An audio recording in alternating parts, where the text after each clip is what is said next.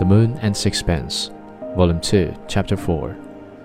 Sometimes a man survives a considerable time from an era in which he had his place into one which is strange to him, and then the curious are offered one of the most singular spectacles in the human comedy. Who now, for example, thinks of George Crabbe? He was a famous poet in his day, and the world recognized his genius with a unanimity which the greater complexity of modern life has rendered infrequent. He had learned his craft at the school of Alexander Pope, and he wrote moral stories in rhymed couplets. Then came the French Revolution and the Napoleonic Wars, and the poets sang new songs. Mr. Crabbe continued to write moral stories in rhymed couplets.